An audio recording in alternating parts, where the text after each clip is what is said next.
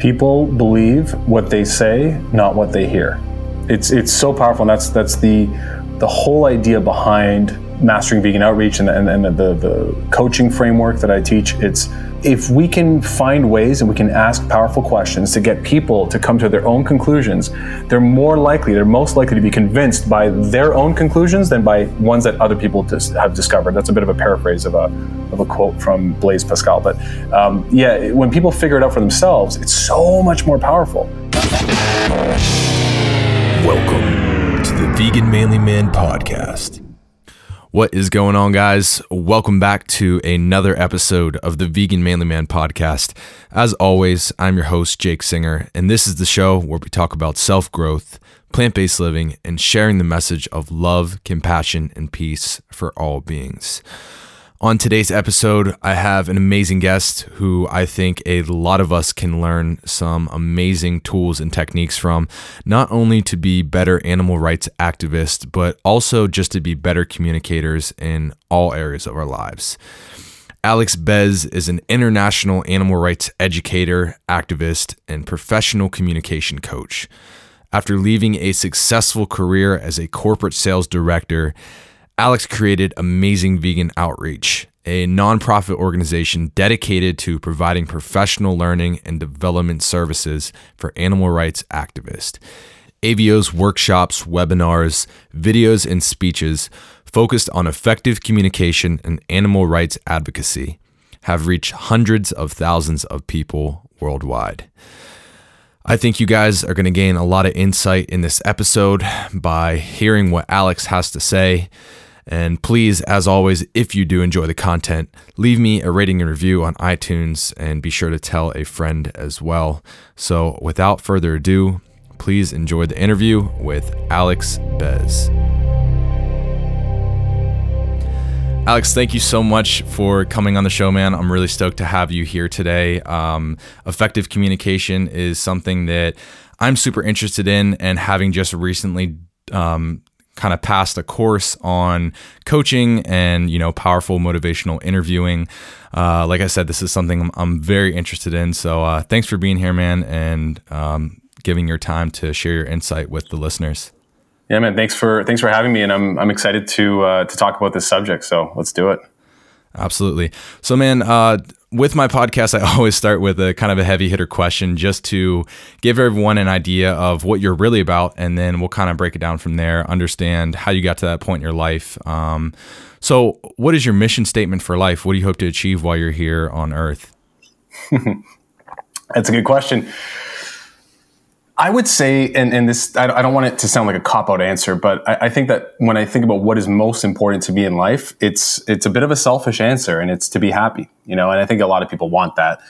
And so the question then is, how do you find happiness? And that has changed for me. Like that, that answer has really evolved over the last, well, I guess 38 years of my life. I wasn't thinking about this when I was one year old, but uh, it's, it's definitely changed for me. And what I what I've realized is that for me, happiness comes from fulfillment and feeling fulfilled in life. And that is one thing that I felt was somewhat lacking in my professional career, which I know we'll, we'll get into this as to you know how I switched over and, and started doing activism full time. But uh, but at the end of, at the end of the day, I want to feel fulfilled, and that's what leads to happiness. So that fulfillment now comes in the form of helping others and trying to maybe leave the world uh, a better place than when I got here. And that's what leads me to do what I'm doing now. So yeah, it's, it's to be happy and, and, and through fulfillment. Awesome. Yeah, definitely agree with that. I think everyone just wants to be happy at the end of it. Um, and it's amazing to find that people, you know, find happiness by helping others. I think that's super cool. Um, and it's a common theme here on the podcast. And I say it every episode, but it's so true. I haven't had anyone come on here yet and say, uh, you know, I just want to make a lot of money and go buy some nice cars or something. Like, you know, yeah. everyone that I've actually interviewed on here is like, man, I want to make a difference in the world or I want to show others how they can be happy. And that makes me happy. That brings me fulfillment. So it really comes back to that common theme of just giving back to others. I think it's easy to get, and I was lost in that trap in that world where I was focused on that, on just making lots of money and buying fancy crap that that doesn't really lead to happiness. And what I realized was, and this was the the beauty of that movie, uh, The Matrix, is that you can be, you can kind of achieve a certain level of, I don't know if you can call it happy. Let's say happiness, whatever, for, for lack of a better word. Uh, you can achieve a certain level within that matrix, but when you start becoming aware of all of the other things in the world that you know that surround you, for me, it was difficult to stay in that world in the in the yeah in that world that's really just focused on money and accumulation of wealth when there were so many other issues. And, and primarily for me i think the reduction of suffering when i became aware of how much suffering there is in the world obviously was really difficult to deal with but it's like how can i spend all my time just focusing on myself when there are so many others who don't have anything near that, like not, not even close. And I know, you know, I know there's a lot of human issues and there have always been, and I've been somewhat aware of them. I'm probably still not fully aware of, of all of them. And so I, I, I usually get this question is, you know, why focus on non-human animals when there's so many humans that need our help? Yeah. And, you know, I know you didn't ask me this question, but I'm going to answer it anyway. um, the the reason why I think is just the the scale. The scale is I, it's a combination. Maybe actually no. There's three things. The scale of it. It's just so unbelievably enormous. I can't even wrap my head around the number of individual non-human animals that are suffering right now. But beyond that, is the fact that it's not even considered a problem for, for most of society. I think it's starting to change, and I, I, think it is starting to change. You can see that. But when I started doing this, and even now, it's still not a big issue in most on, on most people's uh, minds. And then the last one is that the solution to it is so bloody easy. Right. Yeah. Right. So easy. Like it's such simple, minor changes in in our lives that can have such a profound impact that you know I don't know what I can do to end wars in in countries across the world. I don't know how I even contribute to that necessarily. I can't wrap my mind around that. Right. This is very easy for people to wrap their minds around. When you go to the supermarket, you buy a different product, and the problem is done. So that's why that's I think what motivated me to to, to work in this. Yeah. Yeah. That's amazing, man. I, honestly, I could not agree more with that. That's to me, that's what it's about.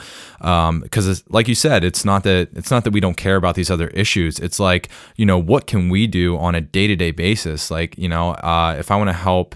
I don't know, feed feed children in another country. You know, like I can donate money to this organization to help that. Um, but you know, I'm limited to a certain extent of how much you know resources I have to be able to do that. But what I can do every day is have three choices that I make an alternate option instead of choosing meat, dairy, and eggs. I can choose a plant-based alternative, and the power and the ripple effect that that has on providing a solution to problems that most people aren't even aware of or problems that are tangents off of other problems is tremendous. It is so powerful. So that's why this movement, I think, has uh, such a powerful impact and gives people a real sense of purpose is because it is such an easy thing that you can do to make an amazing difference. So that's yeah, 100%, man. I, I agree. Well said. Yeah, and I'm glad you said the word tangents as well because uh, you know I think that the the health aspect and the health benefits of eating plant based, and of course the massive environmental uh, benefits of eating plant based, they're super important and, you know, when you think about happiness being a goal for a lot of people, I think you can't be genuinely happy if you're suffering from debilitating diseases. So, of course, that's important. Uh, but for me, it always boils down to the the victims of speciesism, the the animals that are just absolutely being brutalized and tortured and i'm not sure i'm not sure about your experience if you've ever been to a slaughterhouse or inside of a slaughterhouse but when, when you go inside those places it's just absolutely gut wrenching and it's like how can we how can we do this to living beings and then you know turn a blind eye to that and just go and live a happy life? Like i, I don't know how to do that and, and i wasn't able to do that which is what led me here. Yeah. Yeah for sure man. I mean i haven't been in a slaughterhouse um, I don't know if I want to say luckily, but like, because I do want to expose myself to that and and really, you know, bear witness. I just I haven't really had the opportunity for it yet. I mean, I've recently been getting a lot more into you know outreach and street activism, uh, which is amazing. I love it. It it gives me a real sense of fulfillment. And of course, I've seen all the documentaries and stuff like that. But yeah, at the end of the day, I mean that that definitely was my motivator was the animal suffering. But you know, there is absolutely something to be said for you know the tangents the the health aspects and the environmental impact. And you know even like you know food redistribution is something people don't even think about. But if we were to eat a plant-based diet and had a proper system in place you know like we could feed the world over and nobody would have to go hungry.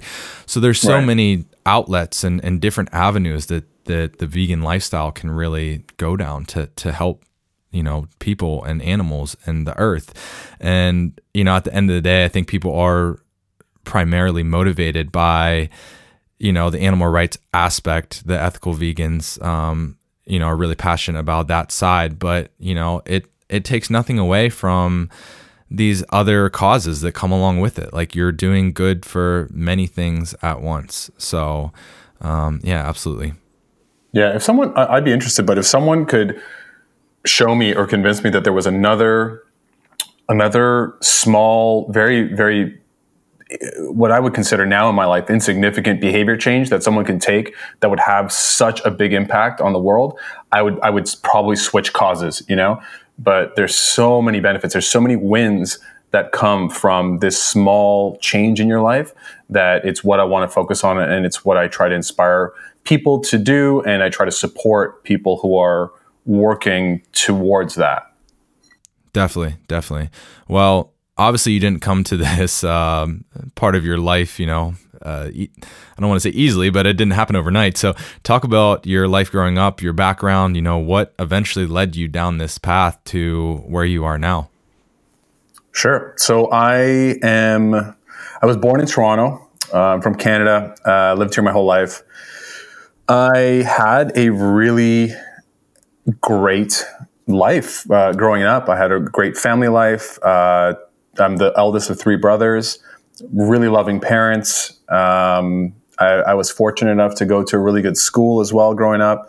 So I, I had I had uh, I had what I would consider like a perfect life. I, I had no no big challenges in life up until uh, the point where I lost my youngest brother. So my youngest brother passed away when he was 18. I would have been 21 at the time, I think, 21 or 22, 22 at the time and uh, and that was probably the biggest challenge that I not probably it hundred percent was the biggest challenge that I faced in life up until that point and ever since. Yeah, that was that was by far the hardest thing. Um, I learned some things from that, uh, and, and the main thing that I learned from that was that despite going through probably what was the biggest tragedy that I could ever imagine. Um, you know, I, I, realized how close our family was, how supportive all of our friends were. And at the end of the day, we got through that. And getting through that and being able to be happy um, after experiencing such a big loss really, I think, helped me in some ways in life to maintain what I think I always had, but really enforce that kind of stress free, low stress type of attitude toward life that it's not worth stressing about things, especially the small things in life. Yeah. So um, yeah, that that was that was uh, a horrible experience, but also a really uh, educational experience as well. And then um, yeah, I went to I went to uh, university for business uh, for management, uh, and ever since I was working, I always worked in sales and communications uh, well, sorry, in sales and, and focusing on communication. And I ended up uh, leading sales teams and training people on sales and communication techniques. And it's kind of what led me to the work that I'm doing now. There's just such a strong parallel between what I did in, in my career, my professional career, and now what I do in order to support the animal rights movement right? Now was that something that you wanted to get into or you just kind of found yourself you know like I feel like a lot of young kids just like kind of pick something that sounds good or that can provide you know like stable income? That's a good question. Uh, my fr- i mean i think like everything you try something out and you see if you like it and my first sales job was uh, in early university which was telemarketing. Oh, man. so i used to go to uh, yeah i go, used to go to this kind of crappy office and I'd sit down, I'd put the headset on, and I would try to sell people subscriptions for the Globe and Mail, the, the one of the Canadian newspapers. And uh, it sucked. It was it was horrible, you know. Uh, so much rejection, and but at the same time, uh, I, I've always been a competitive person, and especially competitive with myself. And so it was such a challenge. And the wins that you had, when you had a win, it felt so good. You know, I can imagine like, uh, you know, low scoring sports. So, like a soccer game, for example, you know, soccer games can go for a long time, uh, but there's very few goals. Like one goal can win you the match. And it's yeah. kind of the same idea with that. There was so much, so much, so many challenges in that job, but those couple wins felt so good yeah. that it kept me coming back for more. So I was kind of maybe a bit of a, a glutton for punishment uh, in, that, in, that, sense. But yeah, it was cool, and, and uh, that started my sales career. Luckily, I got out of that pretty quickly, um, but that's what that's how I started in sales.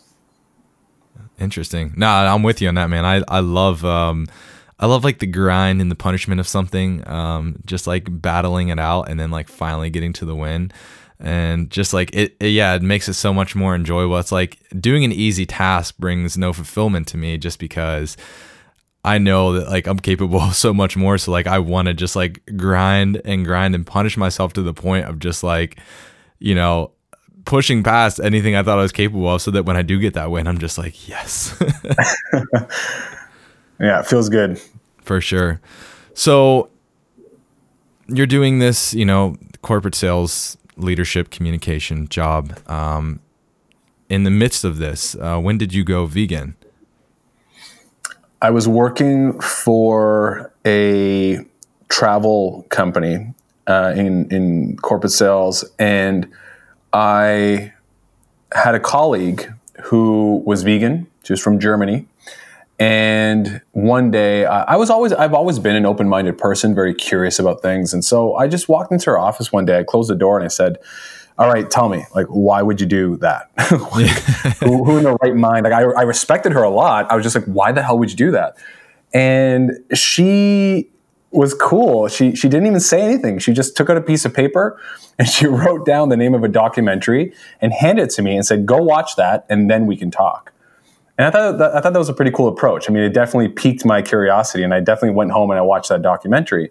And it was Forks Over Knives which yeah. is available on Netflix for anyone who hasn't seen it. And it was interesting. It was definitely eye opening. And what it did primarily for me was it made me start thinking about my food choices because it focuses on the health aspects of. Mm-hmm. Eating plant based and, and, the dangers of you know having a, a, diet full of animal products, and so it started making me think. And I was uh, about thirty years old at the time, so you know my my the, the the natural kind of I was always involved in sports and the I guess the natural endurance that uh, as a kid I guess you know and I consider being a kid even in your 20s uh, that started fading a little bit. So I was like I was I was curious. I'm like okay so if I can change my diet a little bit and, and feel healthier that'd be great. And I started making changes but uh, I wasn't disciplined enough to to go plant based because of that but I was still really interested in it. And then at one point in the research that I was doing, I came across another documentary called Earthlings, and Earthlings shattered me. It broke my heart when I watched that. It just shows the reality of how we actually use animals. And um, at the end of that documentary, as the credits started rolling, I was instantly vegan. I, you know, I just got rid of everything that was animal based in my life, um, and it was, you know, a lot of people view that as a very drastic decision or a very big change. I'm like, that was the easiest decision I've ever made in my life. It was yeah. just so instant. I'm like, how could I participate in this now, seeing what's going on here? So, yeah, I went vegan uh, about seven years ago, um, and it was main, it was because of Earthlings. Earthlings was the the yeah the reason why really because it wasn't it wasn't for health. That's for sure. Yeah. Wow, that's amazing, man. We actually have a really similar story. I mean, I went vegan around seven years ago. I watched Forks Over Knives, which piqued my interest. and then I was like vegetarian for about like six months. And then doing my own research, I stumbled across Earthlings. It shattered me, and then I was vegan. You know, so it's funny, yeah. It's like they say the trifecta is what forks over knives, earthlings, and cowspiracy. It's like how to make a vegan overnight or something. Those memes, like, yeah. but it's, yeah, it's totally. it really is true. I mean, like, and I actually think it's a great way uh, to get people interested in the lifestyle is talk about the health first if you have to. You know, if people are if people want to be selfish um, and just only I don't want to say selfish, you know, like obviously like, you know, you should be worried about your own health. It's it's something that's very important to people. You know, like play into that. If, if that is something that is important to someone, like don't don't throw out the ethics right away. I mean, like shock factor is good, but if somebody is genuinely interested in the health side, talk to them about the health, get them thinking, get them, you know, watching a documentary. Uh, better yet, get them starting to eat some plant-based foods because that will then show them like, hey, this is I can do this. I can eat plant based. Once the, once that seed is planted, it it opens the door. It's a catalyst to opening the mind to the ethical side of it because I think a lot of people are pushed away from this movement because they don't think that they can do it and they don't have that initial interest. So if you can, you know, be drawn in by the health side of this, that's to me that is perfectly fine. I think that that is one way to get people to be open to the ethics. Yeah, I, I agree with you 100%. You, you can't um, you can't discount how important health is to people because let's be let's be real. Would we be having this conversation? Would you have this podcast? Would you even be vegan if it meant that it would have a significantly negative health impact on that? You know, going vegan it meant that I was going to die in five years. Yeah, I'm not going to be vegan. Yeah, you know. Yeah. So you know, people need to. I think the fact that I understood that very well after Forks Over Knives and doing more research allowed me so easily to make that decision after Earthlings because I knew that it was healthier. Right? I knew, I already knew that. Right. So I'm like, well, what the hell's stopping me now that I know, you know, that I don't want to contribute to all this pain and suffering. So I think it's I think it's important when I when I train activists in how to communicate um, veganism and how to inspire others to go vegan you definitely have to touch on the health aspect. You definitely have to find out if the other person believes that we can be healthy and even happy. I, I go so far as to say, can you be even happy yeah. without consuming animal products? And, and someone has to be able to get to yes on that before you start hitting them with the um, with other questions that might you know lead them to make a decision to give up animal products they have to believe that it's healthy and, and that they can be happy and if not you need to spend some time on that to make sure they can make the next leap, I think. Yeah, definitely. That's actually one of the questions I ask when I do street out- outreach is if you could live happy and healthy without hurting others, would you? Beautiful. And typically, yeah. the, the answer is always going to be yes. You know, who's going to say no to that? I mean, like the one uh, of uh, sadistic people that are out there, you know, I don't even want to associate with them. But I think that we are innately compassionate people and creatures.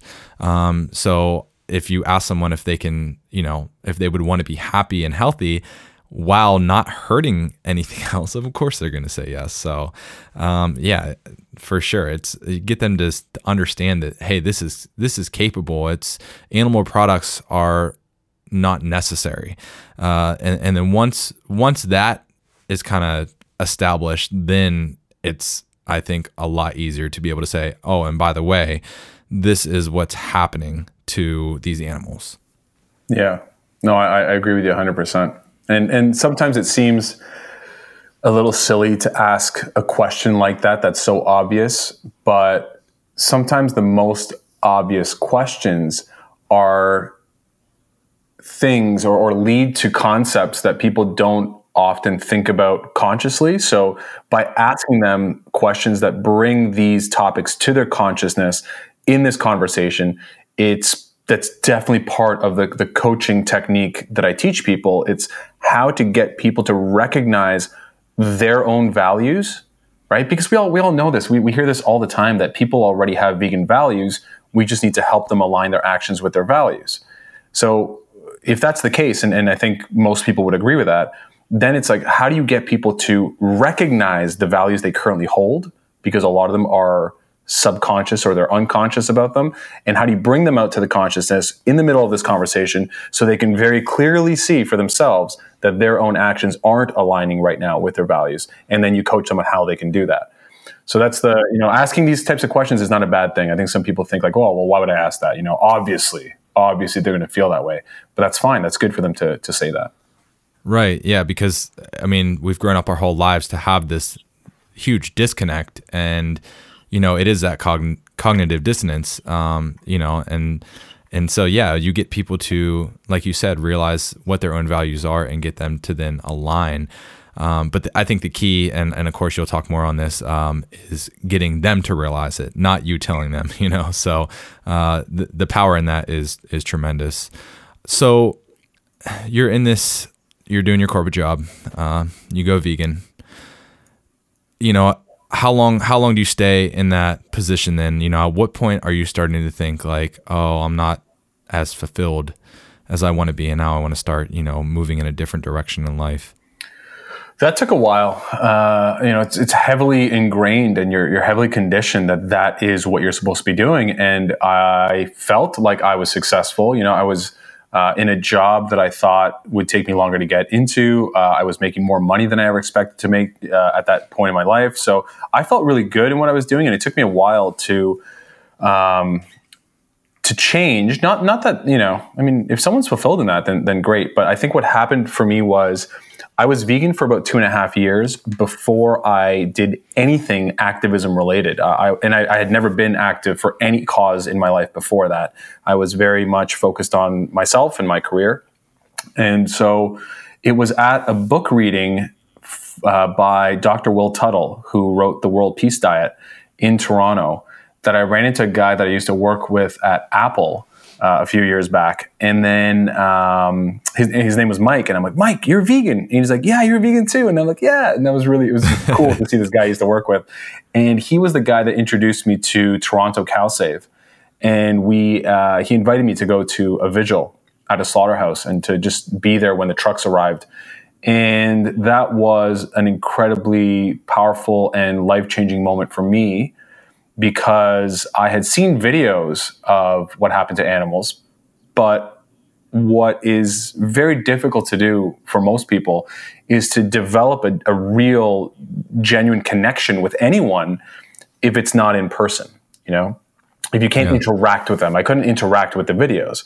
So when I was at the slaughterhouse and that first truck pulled up and I looked inside and I made eye contact with this dairy cow who was going in to have her throat sliced open, uh, it was just, it was a really touching and intense moment that instantly led me to realize that I had to do more, that being vegan wasn't enough because veganism is essentially a non-action, right? It, it's not hurting others, but it's not actually helping others.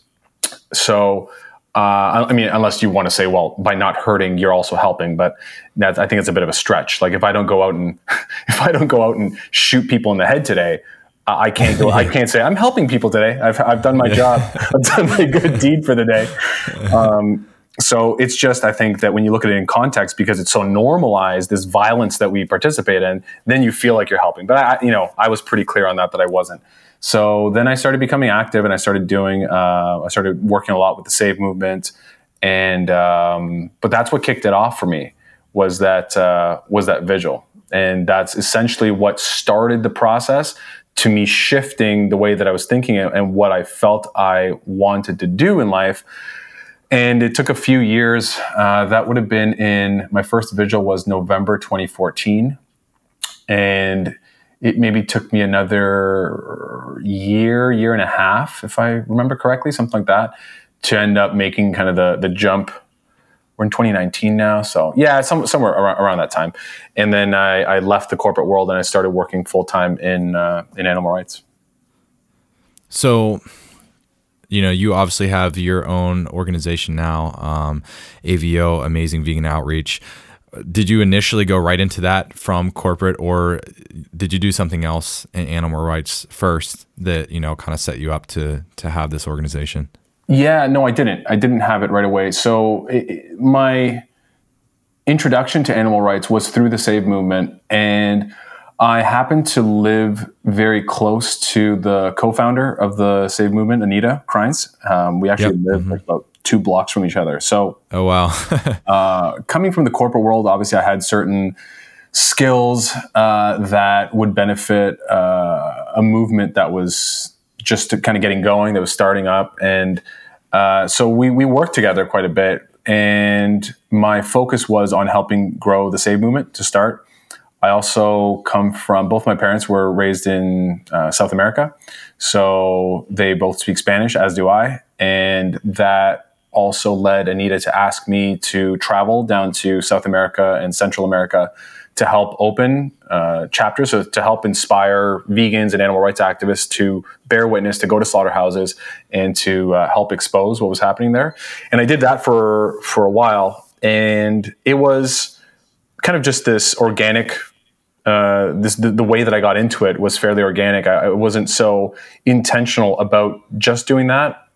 At some point, though, uh, you know, there's not a lot of money. There's not a lot of money in animal rights, and right. I had to find a way. I was living off savings a lot, and I had to find a way to support myself and just to be able to do this um, sustainably. And so I started challenging myself to think, well, what can I contribute to the movement? What are some skills that I have? And up until that point, as silly as it sounds, I was only thinking about things that I had done in the movement. And what I had done uh, up until then was a lot of photography and videography work. So I, I had, I always been into well, always for the past I don't know 15 years I'd been in, into photography as a hobby. And then when I started in the movement, they really wanted videography um, done, and so I learned that pretty quickly, and I really enjoyed doing that. And I thought that well, if I can do that full time, because there are some people, uh, some like one of my idols is Jo-Anne McArthur, who runs We Animals, and her work is absolutely incredible. It's stunning. Um, it's beautiful, beautiful work. So I was thinking along the lines of that and but the problem is I'm not as good as Joanne. Uh, I'm not I'm not a, a, professional photographer, you know. And so I, I, I kind of in my gut I knew it wasn't the right way to go, and so I just kept challenging myself to think, well, what else? What else can I can I give to this movement? And then one day I was lying in bed and I was thinking, I'm like, well, what the hell? I've been doing a certain thing for 20 years in my life why don't I share the skills that I've learned over the 20 years with people that would probably appreciate them? And, and sure enough, that's how Avo was born. I probably spent the next week or two not sleeping very much. I was so excited because as soon as I thought about that, I just knew how many people wanted to be able to inspire others to go vegan. And I, and I also recognized, you know, in, in going to different outreach events, uh, even before Anonymous existed, um, Earthlings experiences, and uh, I also used to do a lot of VR outreach, virtual reality outreach, which was fantastic. Um, I, I, noticed that people struggled in those conversations, and for me, there's absolutely no difference between sales and outreach. You, I mean, I think anyone that doesn't recognize that they're selling when they're outreaching, um, or at least that they have the potential to be, to the, they, have, the potential to influence people, because I think some people are just uh, a few people uh, just think that it's about just giving information and then letting people go and figure it out themselves. Whereas I think that we have a huge opportunity to actually inspire people in that moment to commit to themselves to make certain changes, uh, or at the very least, go home and watch some documentaries or take the the Vegan 22 challenge. So to, to me, there was there were so many parallels that I thought, yeah, you know what, this is a, a good set of skills to share with people, and sure enough, people have, have really appreciated it. Yeah, definitely. There's a guy I listen to uh, pretty frequently. His name's Andy Frisella um, he has a podcast called the MFCEO Project. It's more like a business entrepreneurial, but he says one thing in there, and I'm probably gonna butcher what he says, but I'll give you the gist of it. You know, he's like, there's only three things that that people sell in life, and it's like you know hope, entertainment, and and convenience, or something like like something along those lines. Mm-hmm. Uh, so so true. When you were talking about you know. Um, the vegan lifestyle to somebody, you're you're selling them hope. You're selling them hope for um, a happy, healthy life that isn't contributing to the atrocities that they're seeing generally. If you're doing outreach on the on the screens if it's a cube or you know whatever if they're in any way you're selling them hope for for a better way of life right? So it, it absolutely there is a parallel between you know selling and and doing this. And i think communication is absolutely the the most effective thing people can do to enhance that experience and, and be more effective when they're doing activism. Because I, I see it all the time online and it pains me. There's so many vegans that are so passionate about this cause, uh, just like I am and like so many others. But the way they are delivering the message is just not in the right way. And, and it's, and they could be, they could be so much more effective. They could really, really be getting people interested in this lifestyle if they would just go about the way they deliver the message. Uh, and, you know, I was watching one of your speeches before doing this podcast, and you know, one of the things you said that really resonated with me is like a lot of vegans, like we're we're experts. We're experts on on veganism. We know, generally speaking, if somebody were to come up to us and ask a lot of things, we would know a lot of answers and, and give some really good information. But the key difference is in the way that we deliver that message. And uh, you know, obviously, this is exactly what you do. You know, you are the expert in this field. You know how talk a little bit more about why that is so important. Yeah, I think one of the biggest traps that any of us fall into, and I'm thinking specifically back to salespeople, but you could apply this to outreachers just the same, is that when we become experts in a field, when we learn a lot, when we research a lot, and, and we learn a lot, we have this need to share that information with other people. And I talk a lot about the difference between process and content in my workshops and, and, and webinars. And the content, as important as it is, you know, we should spend time learning and reading and watching documentaries and researching and whatever we want to do, we should learn it. But then when we go to communicate it, the process of communication is a whole different thing. And because people get defensive because people have egos. We can't just stand there and preach to them and just, you know, bomb them with information because that's not how we work. Like people, as much as we like to think of ourselves as, you know, rational thinkers and rational beings, a lot of the uh, decisions that we make or a lot of the, the decisions we don't make come from a, from an emotional place. And so there's this process, which is a bit science, a bit art in how you communicate things to people. And I think that, you know, you touched on it, you said something great that communication is one of those skills that a lot of us don't necessarily spend a lot of time learning or practicing because, well, heck, anybody can communicate. I mean, it's, it's the fact that we can speak to each other, we're communicating. But to be really effective, especially when it comes to inspiring others and driving behavior change in others, that's a whole different way of communicating. It's it's a, a whole different skill set that I had to learn, and in learning that, you recognize that when you do that, when, when you're conscious about it and you do it well, the results that you get, the way that people react to you and to the the information that you're giving them, because you're using a specific process to deliver that, is almost magical. Like you see these people making these changes right in front of you, and it's you're not doing anything except using a different process that doesn't come natural to us because our, our, the most natural process is kind of the debating style where someone will give you some information and then you'll kind of hit them back with some different information that disproves that and you're kind of trying to prove that you're right to this person even if it's in the nicest way yeah. and I, I, I, try to change people's perspectives on how we can communicate and to, and to really try and avoid that yeah it's like kind of listening with the intent to reply rather yeah. than the intent to add value to the conversation. I think we're all guilty of that, um, you know, at, at some point or another. But, you know, obviously when you learn these tools, um, you can go about it in such a different way and be able to use that in in very uh, specific scenarios, like we're talking about vegan outreach, um, and it's it is incredibly powerful. I mean, it's it's it, it applies to so many other things besides just outreach. If you're coaching someone on you know, how to live a healthier life or how to lose weight or, you know, eat healthier or anything, you know, like when you, when you implement a certain system um, of communication that you aren't used to rather than just trying to give them all this info, it's like, you know, like, it's like eliciting this, um, this response from within themselves. Um, you know, that's, that's kind of, uh, I know like some of the techniques that like the communication uh, methods that you use and, and some of the stuff I've learned as well. It's like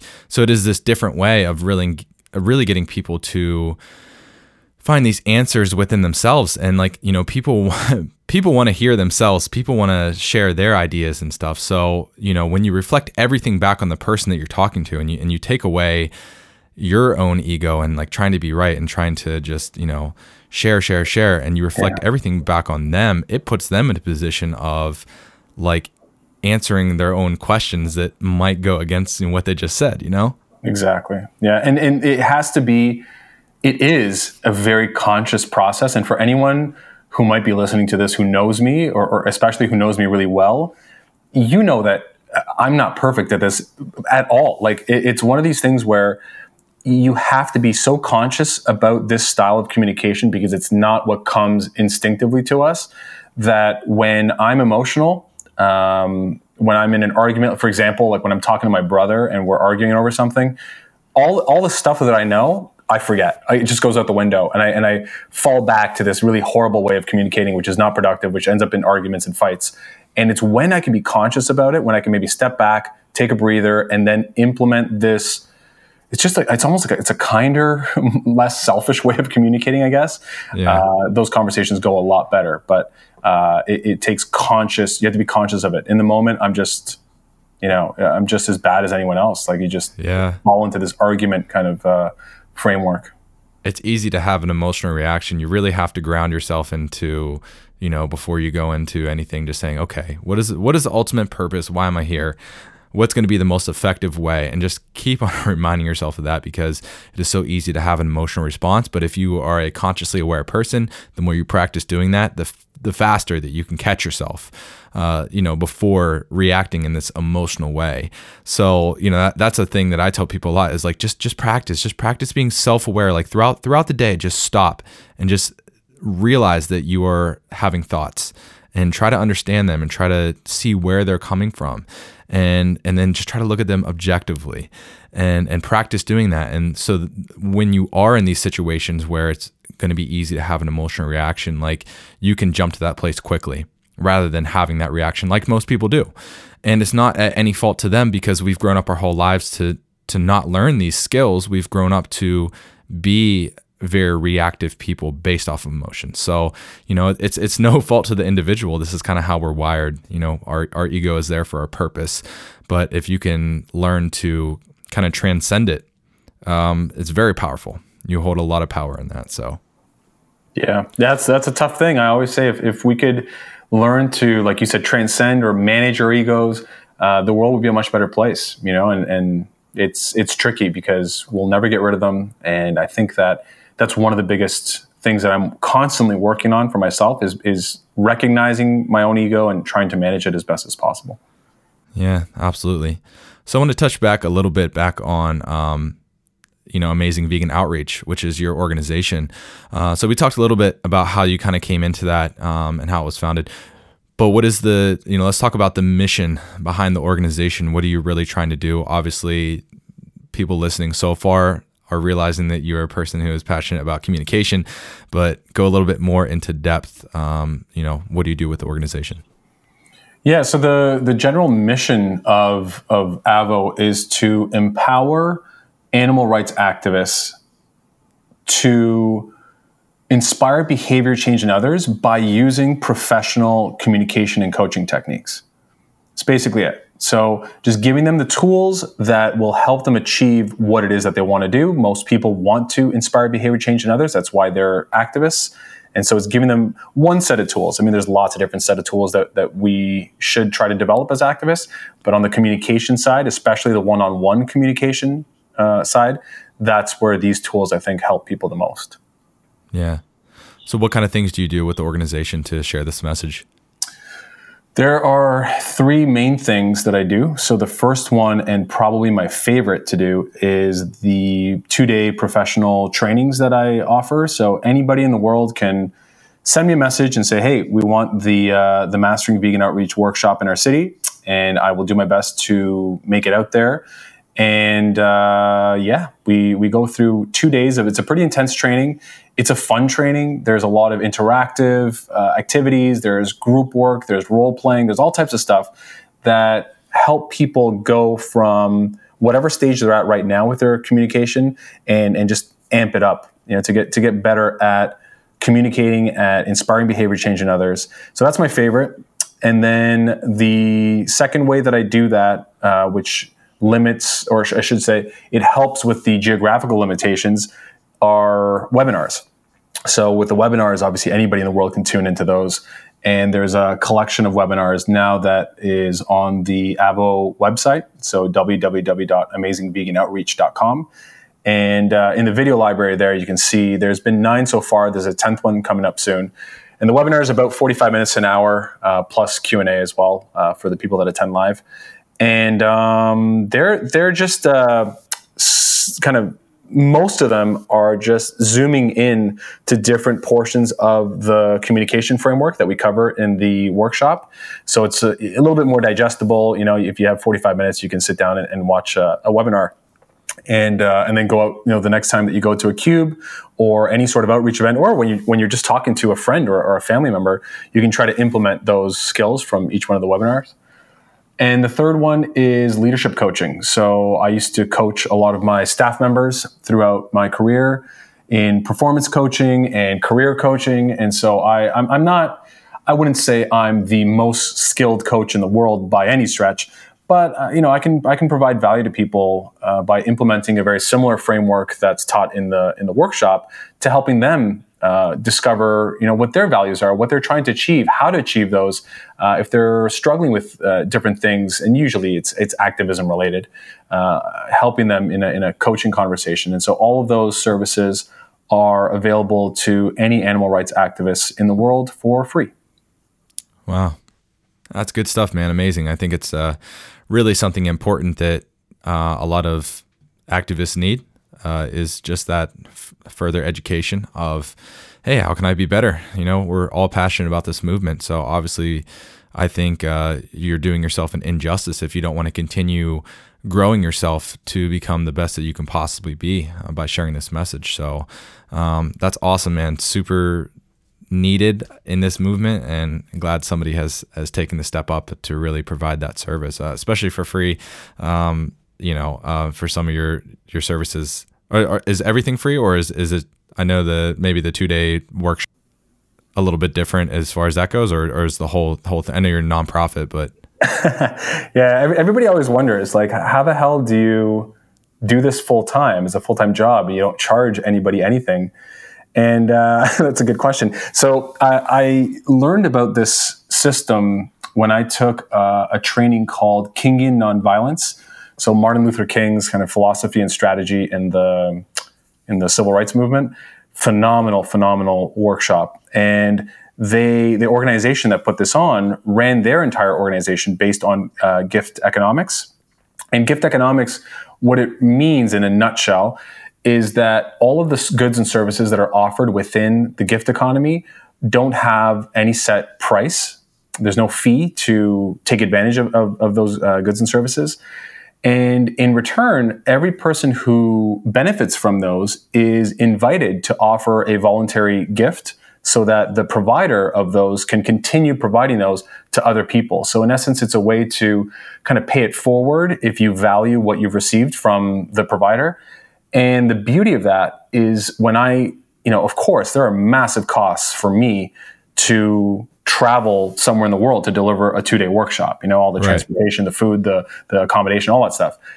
But when people receive value from that and they genuinely want other people to experience that, then people are often willing to support the organization so they can continue doing their work. And it's um, for me the most important part about that is that there's no limitation, there's no financial limitation for people because if I charged what um, I mean, I can never charge what I charge in the corporate sales world, of course. But if, if I even just charged what I needed to cover my costs for for those uh, events, what would happen is some people would be like, "Oh, that's really cheap. That's no problem. I can afford that." But other people would say, "I can't afford that. Uh, I can't afford to go to this workshop." And so I don't want to create these barriers for people um, and so it's very it's very open. It's just you know kind of give what you can and give how much you want to support. And uh, if somebody can't afford to give anything, that's fine. I want them to still use all of the services so that they can improve and they can you know help animals better. And the people that can support do support, and it's it's worked out really well for the for the past year. Wow, that's awesome. So I want to ask a question uh, in regards to people delivering this vegan message. Why do so many people seem seemingly miss the mark when sharing the information behind veganism that can sometimes result in labels such as pushy, extremist, or annoying. that's how that's how we usually open up the workshop. We start we start talking about that, and and I have to draw the parallel between salespeople and vegans, right? Because salespeople have the exact same labels, right? They're pushy, they're annoying. Uh, we, we kind of feel the same way uh, in general about salespeople as society does about us and vegans.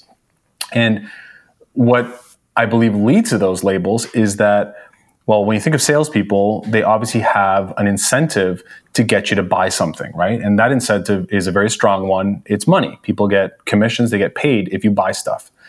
So they don't want to let you go, and then they're annoying and they're pushy. And vegans, although we don't get paid, right? We don't. I, I suppose most people don't get money if someone goes vegan. Uh, yeah, that, that would be nice. that'd be it, pretty cool. yeah, that'd be cool. If someone knows how to do that, let me know. I, I would love to be involved in that.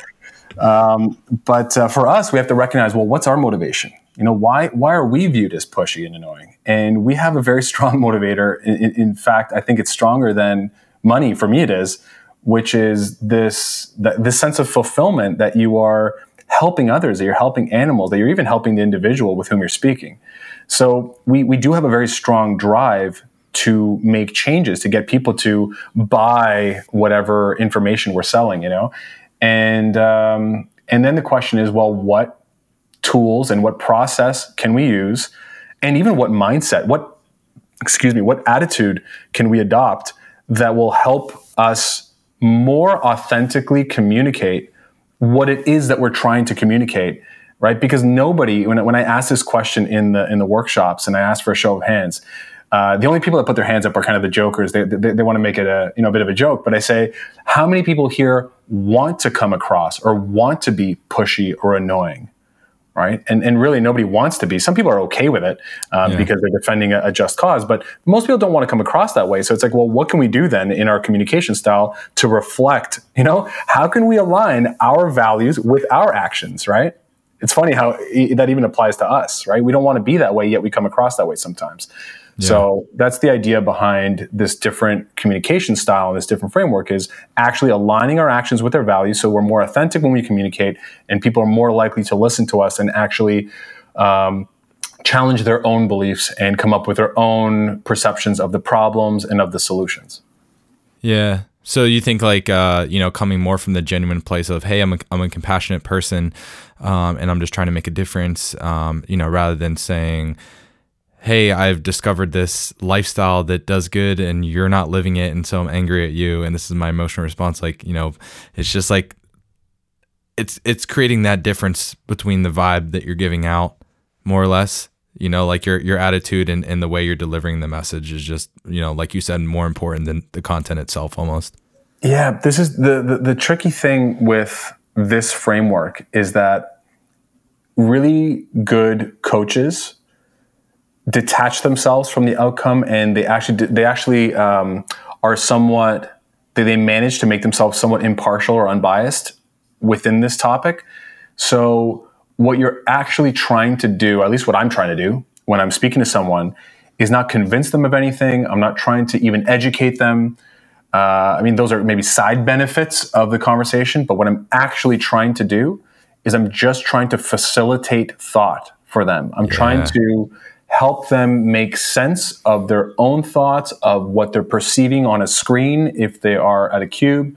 And when you do that, when you help unravel this twisted mess of thoughts that's in their head, and you get, you provide them with clarity, and that's what good coaches do. They provide others with clarity.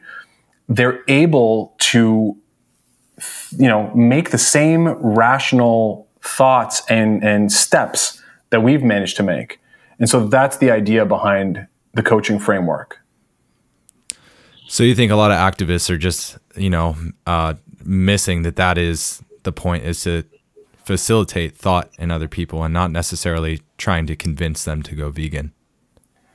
I mean, I don't know if I necessarily phrase it that way, but do I personally believe that people could um, could do better at achieving their own goals? Yeah, probably. I mean, that goes for all of us. Uh, so if someone's goal is to influence somebody, or I like to say inspire someone to go vegan or to watch a documentary or whatever that is, then I think that a lot of people, not through no fault of their own, they just don't have that that formal training. They adopt a communication style that might not be the most effective to achieve that goal. Yeah, I would agree with that. Definitely. So take me through a scenario of let's say you're doing outreach and uh, let's say like a young guy or a girl comes up and is curious about what you're doing. Uh, let's say, for instance, you're doing a cube. Um, and for those that don't know, a cube is just basically you have activists um, standing in a cube formation, uh, holding TVs and signs, uh, and the TVs are displaying, you know, slaughterhouse footage. And then you have people who are on outreach, which are just some people who are floating around the cube and waiting for people to walk by, see this footage, and and talk to those people. So, say you're doing outreach, and you know you have this young girl or guy come up to you, they start to watch the, the footage. What is the first question that you're asking them?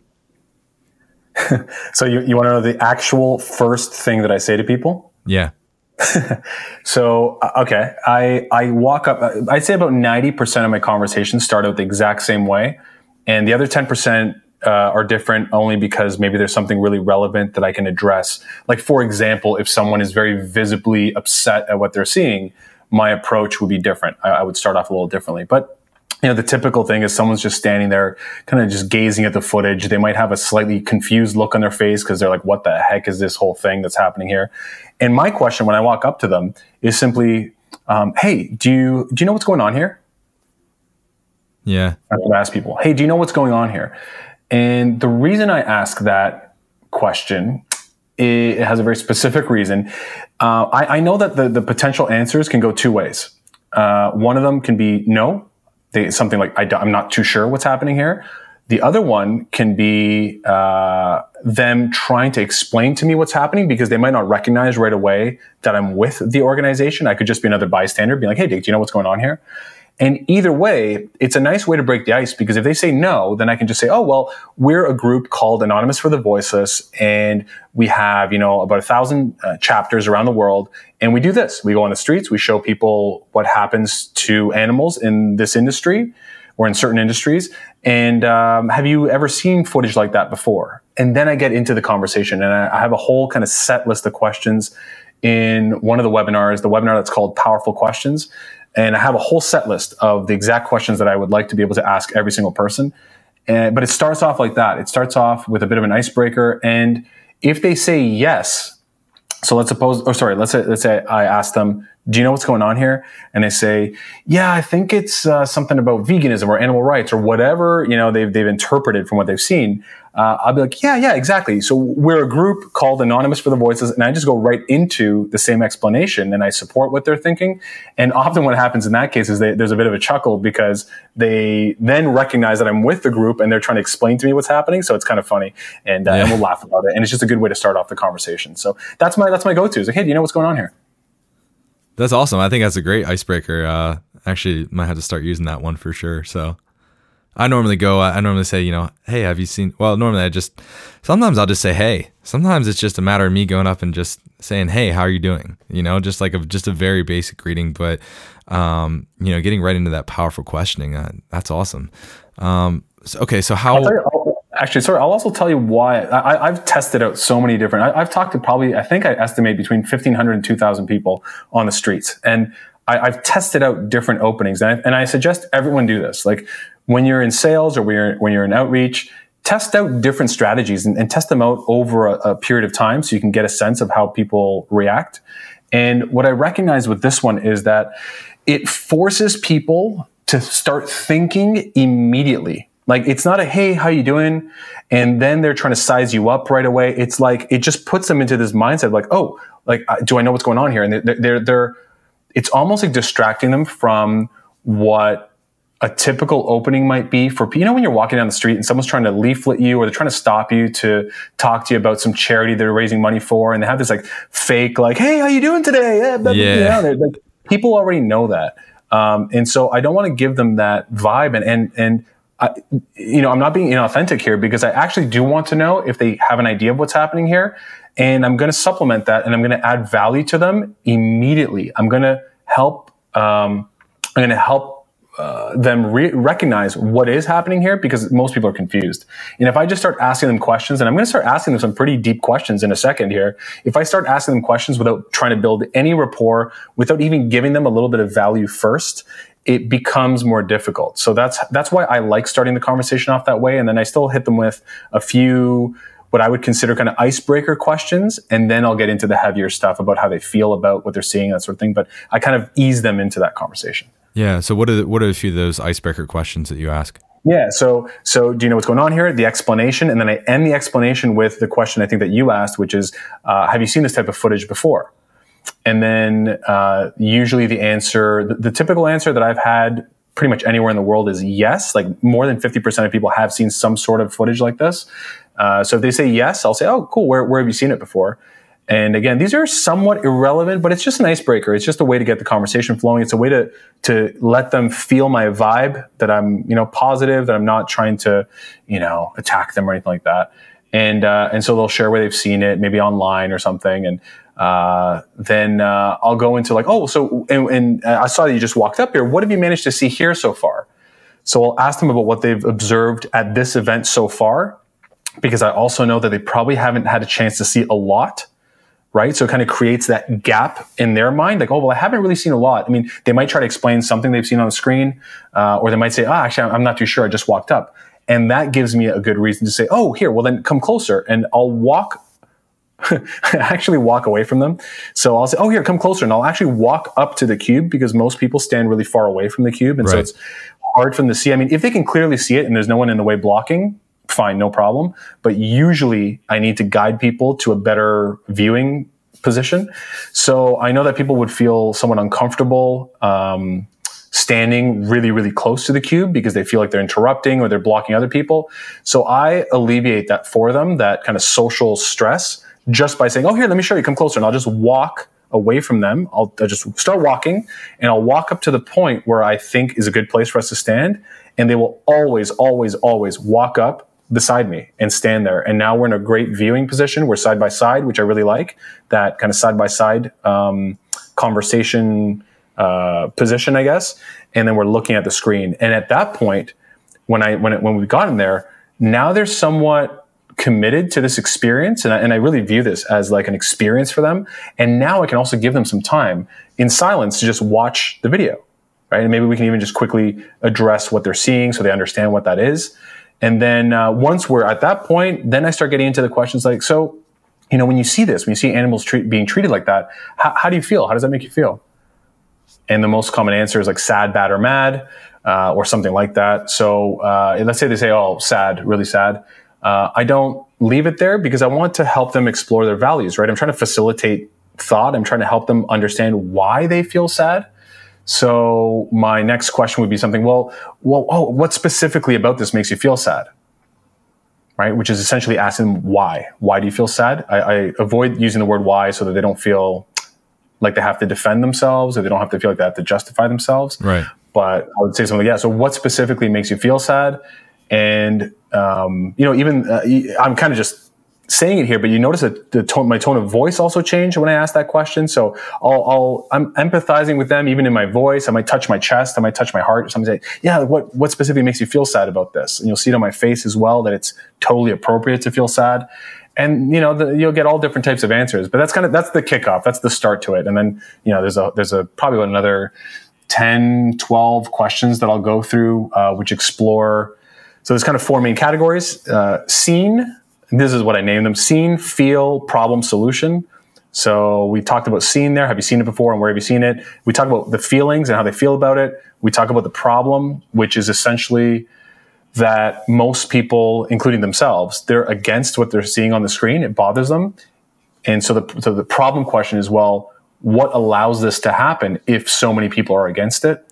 And again, it's a really challenging question for them to figure out, well, yeah, why is this happening if I feel this way and other people feel that way. And we go through that question set in the problem. And then when we get to the solution one, I invite them to come up with solutions. You know, well, what can we do if we're, if we're against this? Right. And uh, I guide them kind of down that path. And so that's, that's kind of the, the, the four main pillars of my, my questioning. And, and I think something you said that's so critical is when you talk about the solution, you said, what can we do? You ask them the question instead of immediately going into providing them with advice.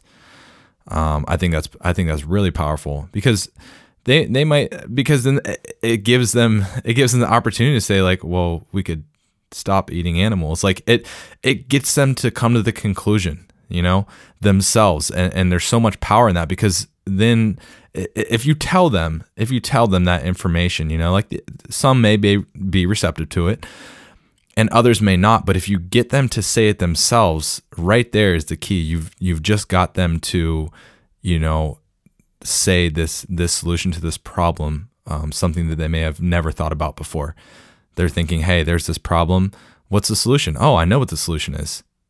Now they have the power. Now they have the power to do what they want with that information. And because they're in an emotional state, that's going to open them up to then going and researching further. People believe what they say, not what they hear. I love that. Yeah, it's it's so powerful, and that's that's the the whole idea behind mastering vegan outreach and, and, and the, the coaching framework that I teach. It's if we can find ways and we can ask powerful questions to get people to come to their own conclusions, they're more likely, they're most likely to be convinced by their own conclusions than by ones that other people dis- have discovered. That's a bit of a paraphrase of a of a quote from Blaise Pascal, but um, yeah, when people figure it out for themselves, it's so much more powerful. And so that's the trick. That's what we have to try and figure out how to do is how do we get them to figure out? And when people say that, people have definitely come up with that answer. Well, we could stop buying those products. We could stop eating meat. My next question to them, and, good coaches challenge people, right? So I challenge them. I say, well, yeah, that would be a great solution, but do you think you can actually do that? Yeah. Straight up, like can you are you actually capable of that? Because that's a great solution but what would be the hardest thing for you? If you decided to do that let's say you, you know now that you know what happens you decided to make that change what would be the, the most difficult thing for you? And now i go into inviting objections and you want to be able to deal with and invite objections so that you can coach them through them. And it, also objection handling is a big uh, topic. There's a whole webinar just on objection handling which uh, a lot of people I mean, I'll say this straight up. A lot of people do it wrong. they just they they get into these debates. They don't mean to. That's not their intention. But when you're not conscious about the the, the format that you're choosing to or the, the communication style, the framework is what I'm trying to say. Yeah. When you choose a, a certain framework unconsciously, it always defaults to that to you're trying to prove them wrong right? So there's a really beautiful way to to address people's objections and again just with the idea with the goal of helping them figure it out for themselves. Yeah.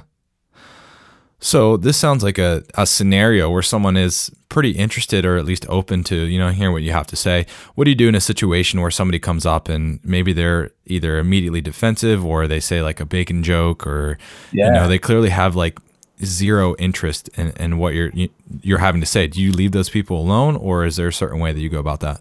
No way. No, I love those. Those are a different type of challenge. So I told you I'm competitive, right? I'm competitive with myself, and I don't like giving up on people too quickly. There are times where you do have to give up, um, but definitely not that early. I mean, there there there are people that are going to crack jokes, and I can try to tell you a quick story right now. I'll, I'll try to keep it short. I was at a cube in Prague after the conference for animal rights in Europe. And there were this, there was a big cube and there was this um, laughing sound that came from one side of the cube where I wasn't, I wasn't on that side. And I heard this laughing and I looked over because you don't hear laughing at cubes normally because the footage you're seeing is horrible. And so there was these guys just laughing and cracking jokes. And I looked around and I saw all of the outreachers were all like really intimidated. They were like like six big dudes, you know, laughing. And uh, I saw the, the outreachers around them like, like like I'm not going to go and talk to them. So what? Of course, what do I do? I just like beeline straight to those guys.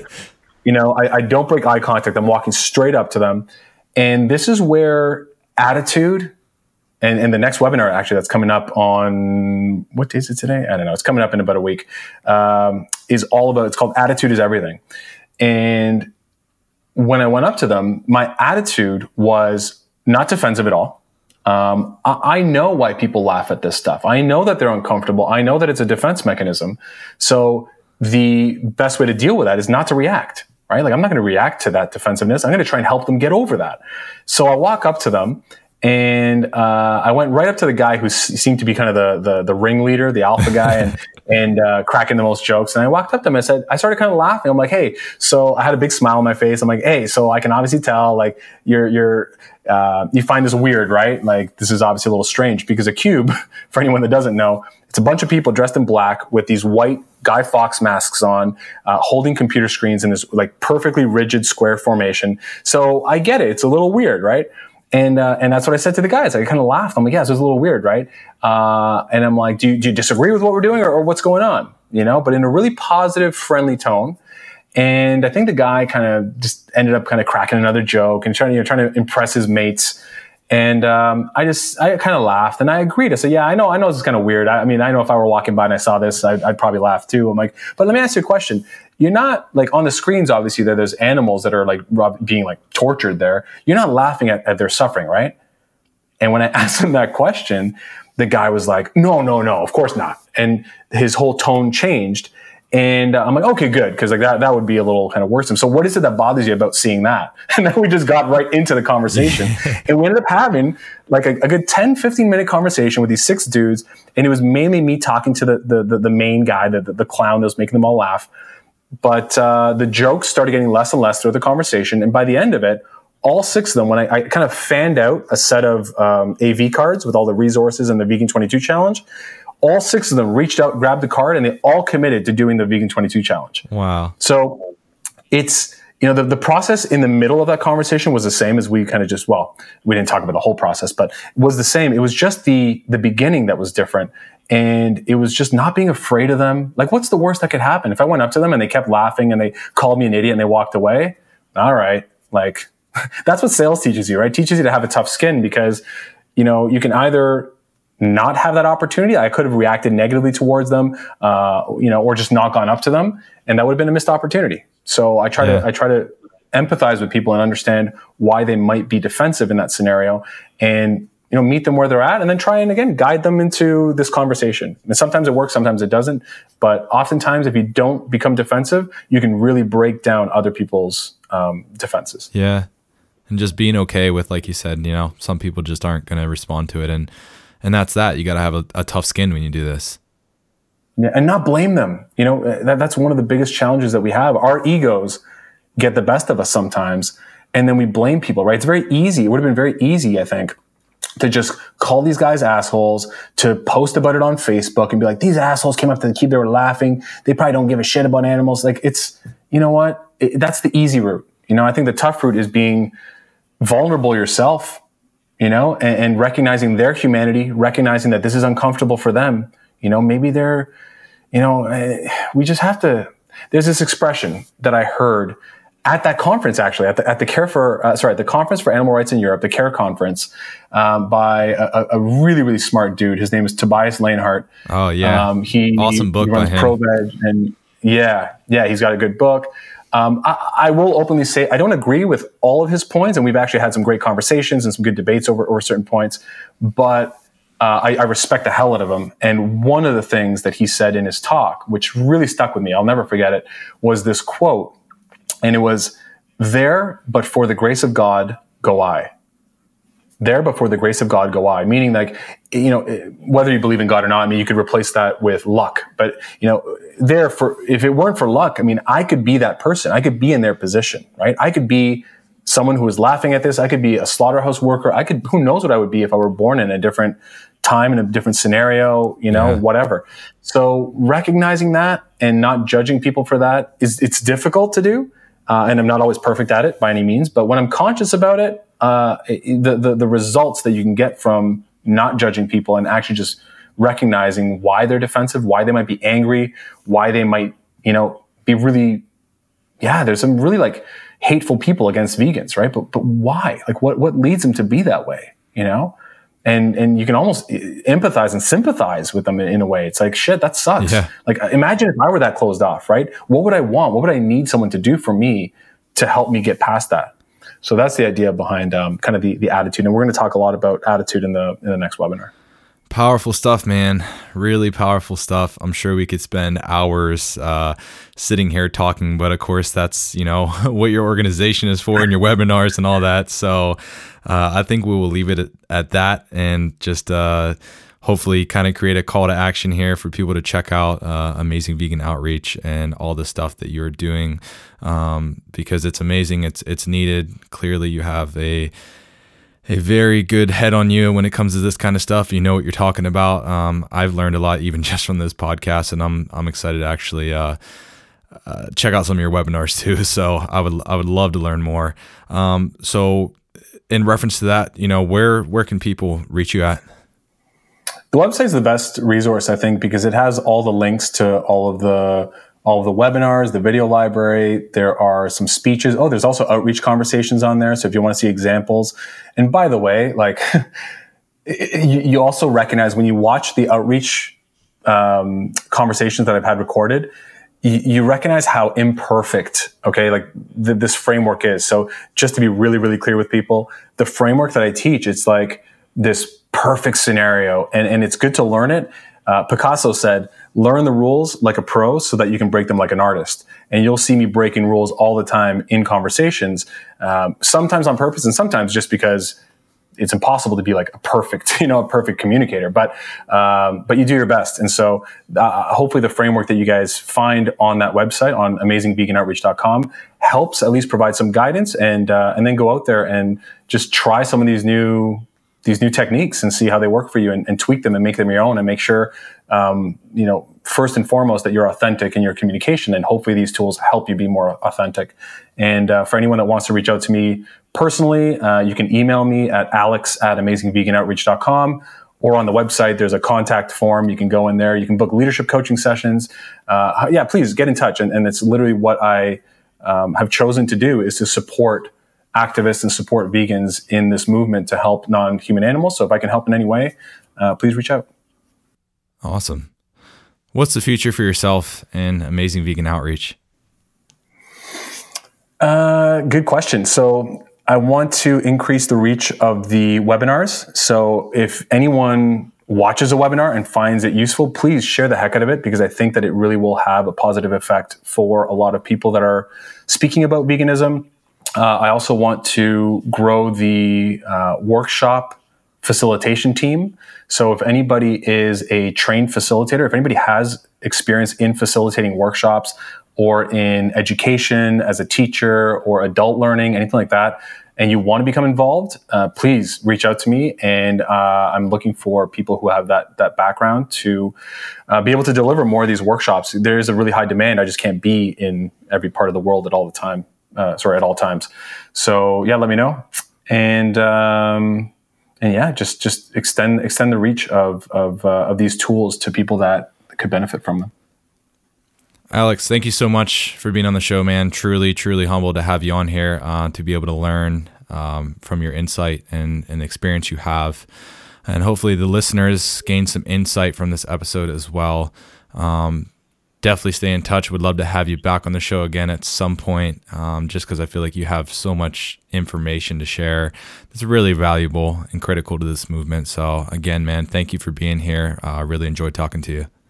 Yeah, thanks, man. Thanks for having this podcast. Thanks for thanks for having me on, and uh, I'd definitely be glad to uh, to continue the conversation offline and, and to even uh, join you on another one. Absolutely, man. Talk soon. All right, brother. Take care. Thanks. Thank you guys so much for listening. If you enjoyed the content of this episode and found value in the message, please share with a family member, a friend, a loved one, anyone you think would also resonate with this message. If you guys like the show, please leave me a rating and review on iTunes. It helps spread the message as far as it possibly can go. And if you guys want to stay updated with me, what I'm doing, and also have a chance to win some prizes, some giveaways, and hear about some exclusive offers, go to my website, www.theveganmanlyman.com, and sign up for my newsletter. My name is Jake Singer, and this is the Vegan Manly Man Podcast.